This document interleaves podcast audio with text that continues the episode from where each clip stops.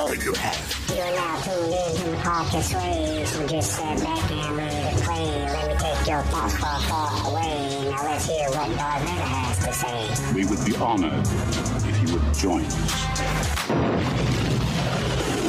What's up, Star Wars family? May the 4th be with you. Yes, today is our day. It is May the 4th, the Star Wars appointed holiday, where the Star Wars fans celebrate all the wonderful things about Star Wars. Think about it for a moment. I bet you can't name one other franchise that has its own holiday. It's okay, I'll wait. You can't because there's not one. Even though it is not a national holiday, it is appointed a holiday by us, the fans. Star Wars is more than just a franchise, it is a way of life. And today we celebrate that way of life. And we at Sway would like to take a quick moment to honor this day. May the force be with you. May the force be with you. May the Force be with you. May the force be with you. May the force be with you. May the force be with you. May the force be with you. May the force be with you. May the force be with you. May the force be with you. May the force be with you. May the force be with you.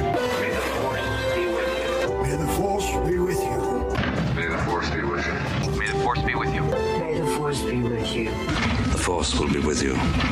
Always. Okay, I think it's about that time that we get to the quote for this episode.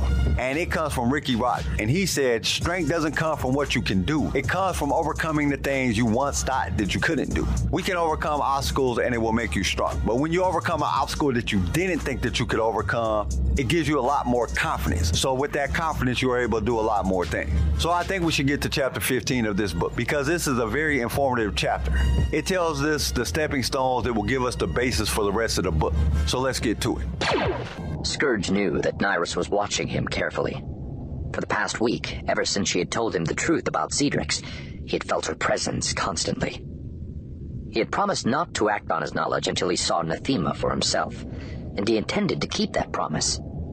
He knew she didn't trust him, and he knew she tried to kill him if she felt threatened, and also that she was powerful enough to have a good chance of succeeding. But he had his own reasons for obeying. He was curious about what she had told him. He wanted to know more about the Emperor's mysterious past. And if it turned out that Nyriss was telling the truth, if the Emperor really was mad enough to start another war with the Republic, then maybe Scourge should consider taking her side. Now the day of reckoning was here. Nyriss had come for him early, waking him with a subtle whisper in his ear. It's time. He dressed quickly, then followed her out to the spaceport, where a private shuttle was waiting for them. Unlike the rest of her fleet, this one bore neither her colors nor her crest. This journey would be conducted in utter secrecy. The shuttle was clearly built for speed. There was no armor to speak of, and at first glance it was easy to miss the single blaster turret mounted under the cockpit. Scourge was no expert on starship weaponry, but he guessed it would only be effective at close range. The interior was more functional than luxurious, with room to seat six. On this trip, he and Nyriss would be the only passengers. She settled into the pilot's chair, her fingers moving rapidly over the controls with a dexterity that belied their gnarled, wrinkled appearance. Neither of them spoke as the shuttle took to the sky, climbing rapidly through the clouds and lightning until it broke free of the atmosphere. Nyriss made a few more adjustments and punched in the route, and the ship jumped into hyperspace, leaving Dromund Kaas and Nyriss's loyal followers behind. Nothing I tell you can prepare you for what you will see on Nathema, Nyriss warned him. But I will tell you the history of the Emperor and his homeworld. How can I know you're telling the truth? She shrugged. Believe it or not as you see fit. If nothing else, it will help pass the time. She settled herself more comfortably, and as she spoke, her voice took on the sing-song tone of a children's storyteller. The Emperor's name was Tenebrae, she began. They say he was born with eyes as black as the void of empty space, and that he never cried, even as an infant. No animal would come near him. And when he began to talk, his voice carried a weight and power that should not come from a child. At the age of six, he began to manifest signs of the Force, marking him as one of the ruling elite. But his parents were simple farmers, and the Force was not strong in them. Suspicious about the boy's power, his father confronted his mother, who admitted to having an affair with the Sith Lord who ruled over them. The father flew into a rage, attacking the boy's mother. Tenebrae stopped him, feeding on his father's anger and hate to call upon the dark side. He snapped his father's neck with a mere thought, killing him instantly. His mother died more slowly. Tenebrae made her suffer for months as punishment for betraying the family, torturing her with the Force as he honed his powers. Now orphaned by his own hand, he made the others in his village bow down to him. Those who refused, he tortured and killed through the Force. Over the next few years, his reputation and influence spread to nearby villages, and he amassed legions of both fanatical and terrified followers. He killed thousands during his rise to power. Many died just to feed his insatiable appetite for suffering, tortured for days in public executions so he could savor their agonizing ends. This sounds more like a legend than history, Scourge remarked. I cannot guarantee the truth of this story, Nyriss admitted.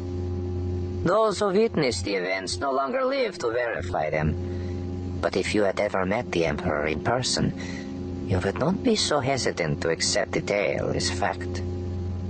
What about Nathema's ruler, the boy's father? You claimed he was a Sith Lord. Surely he didn't sit back doing nothing while a child conquered his people village by village. Tenebrae's father was named Lord Dramath. He heard rumors, but they came from a remote and insignificant territory. He had long forgotten the simple commoner who had borne him a son, and he considered the plight of a few small villages beneath his notice. Had Dramath acted more swiftly, the Emperor might have been stopped. But it took almost four years before he decided to go see Tenebrae for himself. We love bringing you more Star Wars, and it is because of our partners that we can do this week after week. So we invite you to be one of those partners. For as little as a dollar a month, you can help us keep this going. Your support will give us the ability to create future episodes, as well as provide you with the best sounding show on your playlist. And to express our appreciation, we will give you a shout out on our mid-series show that we do in the middle of every book. You will also be automatically entered in all future giveaways. All you have to do is go to the show notes and click that listener support link. Now let's get back to the show. Lord Raymith intended to judge the child's power to determine if he was worthy of serving the Sith Lord, or if he should simply be executed. But Tenebrae had no intention of serving, or of dying. When they met face to face, Tenebrae proved the stronger. Only ten years old, he stripped his father of his power and his mind. Lord Raymith spent his last moments weeping in terror, gazing up into the black eyes of his son. It took Tenebrae three more years to gain control of the rest of Nathema.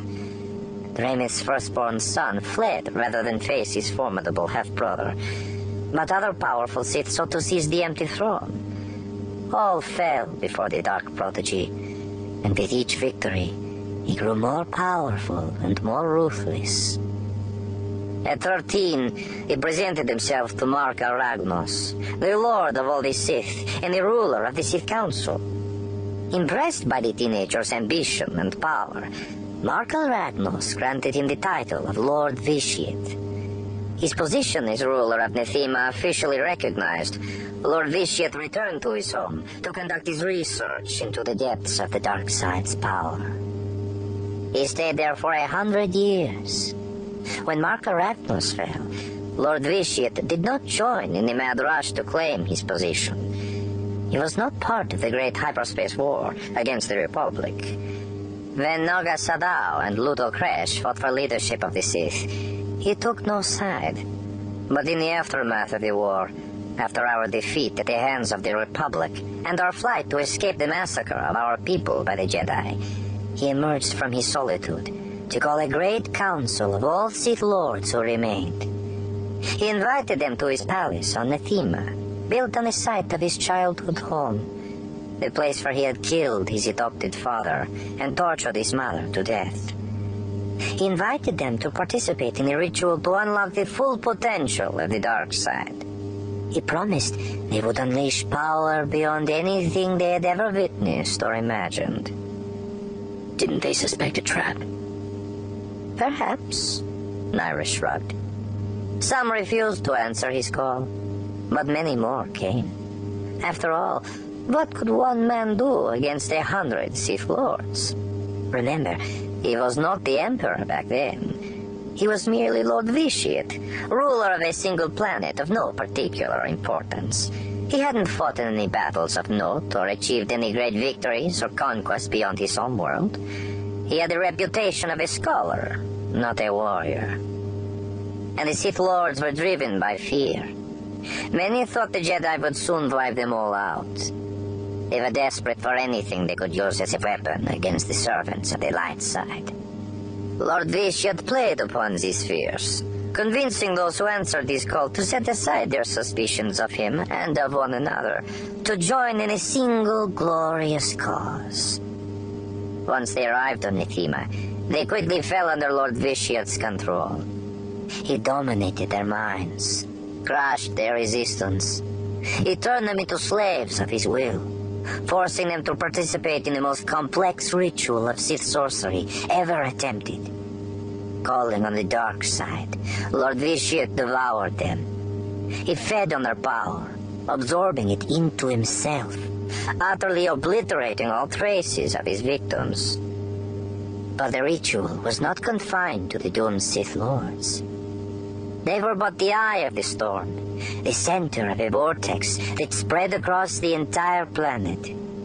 Every man, woman, and child on Nathema died that day. Every beast, bird, and fish, all the insects and plants, every living being touched by the Force was consumed. When the ritual ended, Nathema was no longer a world. It was a husk, sucked dry.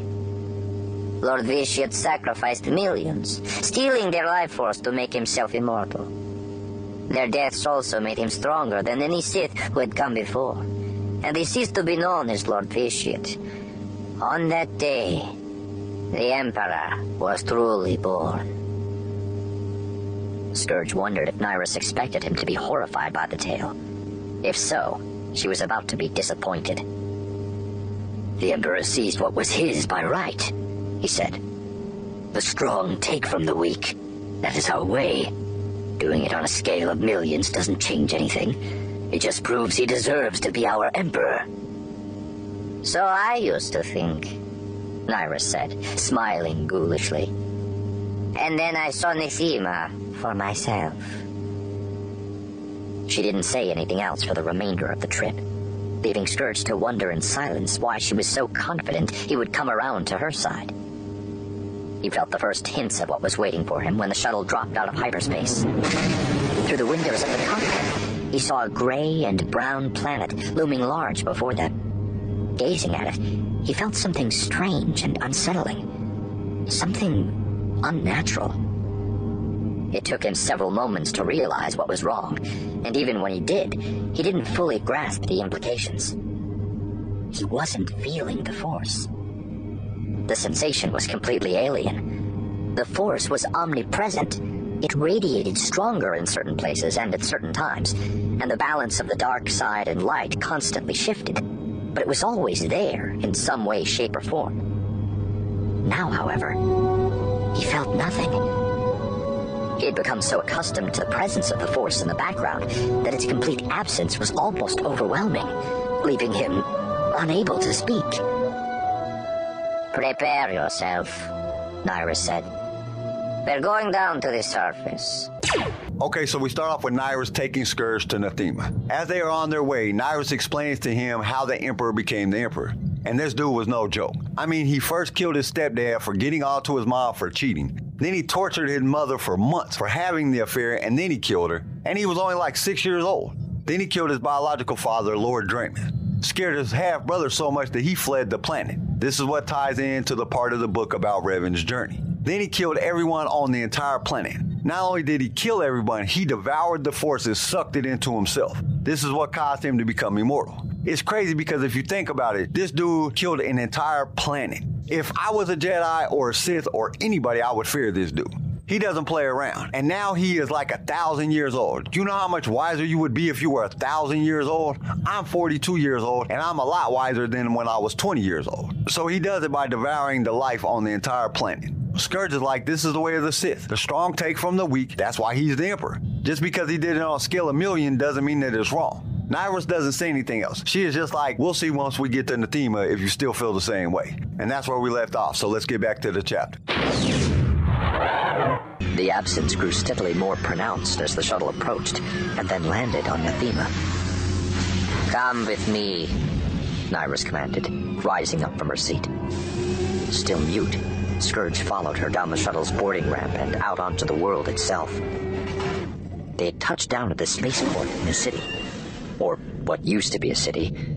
The spaceport was surrounded by the buildings, speeder pads, and streets one would expect to see in a planet's major metropolitan center. But it was eerily quiet.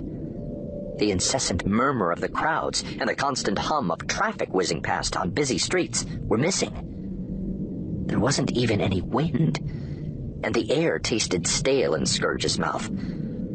The temperature was neither cold nor hot, but he felt himself starting to shiver.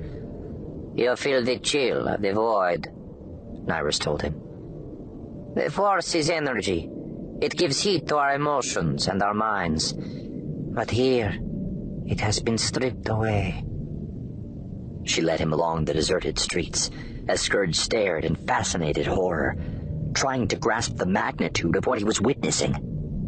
The buildings seemed to be almost fully intact. There was none of the damage and destruction normally associated with millions of simultaneous deaths. However, there were other signs of what had happened here. Mangled speeders and shuttles were strewn about, the remains of vehicles in motion that had crashed to a halt when their pilots were taken by the ritual. And everywhere Scourge looked, there were small piles of clothes jackets, slacks, and boots that had survived where their owners had not. Normally, these remains would have been picked over by scavengers, but on Nathema, even the vermin and insects were extinct. Where are the droids? Scourge asked. He was shocked at the sound of his own voice.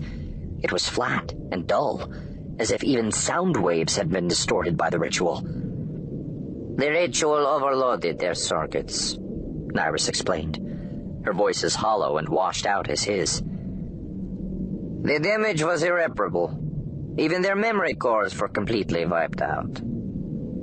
Scourge glanced upward and noticed something else unusual. The sun shining down on them from above, a star that had appeared bright orange as they'd approached the planet, was now a pale shade of brown. In fact, everything around them was either brown or gray, as if the colors had been leached out. Scourge was well acquainted with death. He had no trouble understanding massacres and mass slaughter. Death and destruction unleashed powerful emotions like fear, suffering, and hatred. They fueled the power of the dark side. But what had happened on Nathema was different, and it disturbed him in a deep and profound way. The Emperor had consumed everything life, sound, color, even the Force. Nothing remained. This wasn't about conquest or domination or destroying an enemy. All concepts Scourge embraced. Everything on Nathema had simply been snuffed out, extinguished so completely that it ceased to have any meaning or purpose. It was a vacuum of existence, a blight on the natural order. I've seen enough, he declared. Nyriss nodded, and they turned and made their way back to the ship. Scourge finally understood why Nyriss and the others wanted to take the Emperor down. Destroying your enemies, even destroying a planet, was understandable. But this wasn't simple destruction. It was annihilation, obliteration. The very fabric of the Force had been shredded Anyone capable of turning an entire planet into a nihilistic abomination had to be completely mad. After seeing the horrors of Nathema, he truly believed the Emperor might declare another war against the Republic, exposing them to the Jedi and leading to the eventual extinction of their species. By the time they reached the shuttle, Scourge's stomach was churning. He had lived his whole life attuned to the Force. Having it stripped away had left him physically ill. The shuttle shook as they took to the air, and he fought against the urge to vomit.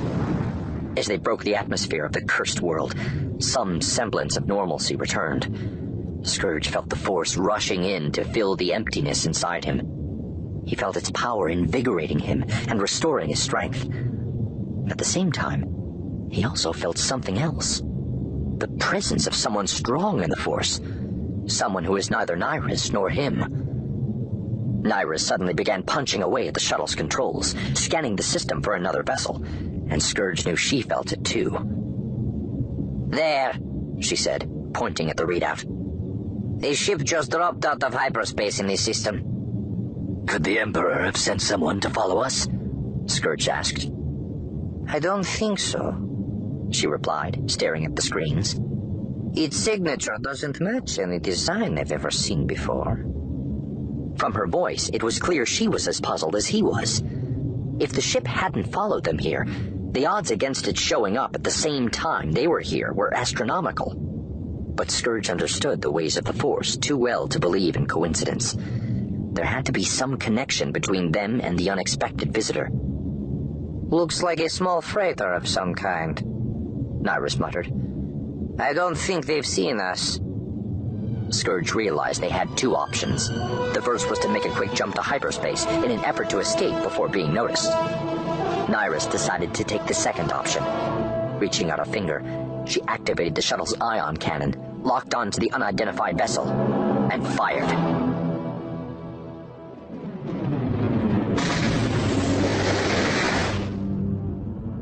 The instant the Ebon Hawk dropped out of hyperspace near Nathema, Revan was overwhelmed by a barrage of mental images. Everything came crashing in on him. The memories he was so desperate to regain, fusing with the trauma he had tried so hard to repress. Caught between the two, he cried out and clutched his head in his hands. For several seconds, he didn't move, his conscious will battling with his runaway subconscious. One by one, he was able to take the recollections, process them, and store them away, slowly regaining control. He knew with absolute certainty that he had been to this world before. He remembered its deserted city and its lifeless surface. He remembered searching the empty buildings with Malak, looking for archives, records, and astrogation charts that would guide them on the next step of the journey. But most of all, he remembered the horror of a dead planet entirely stripped of the Force. T3 was at his side, beeping with concern.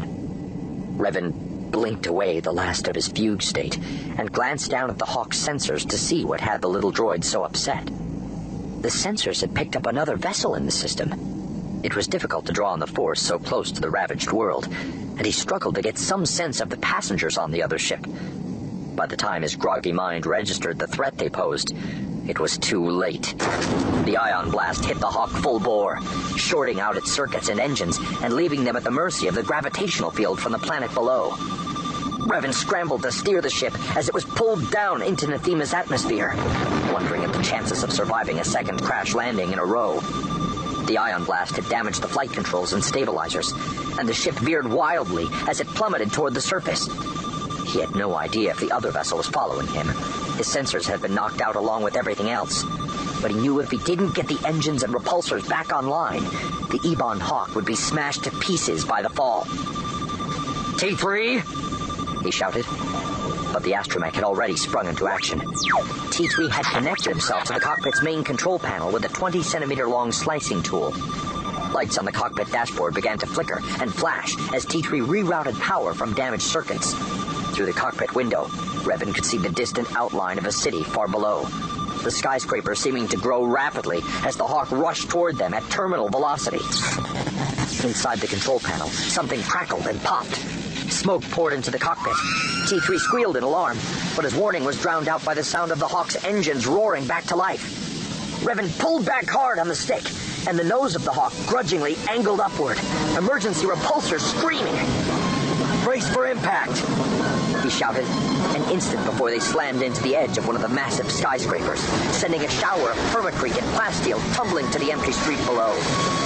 The Hawk ricocheted off the building and began to spin wildly.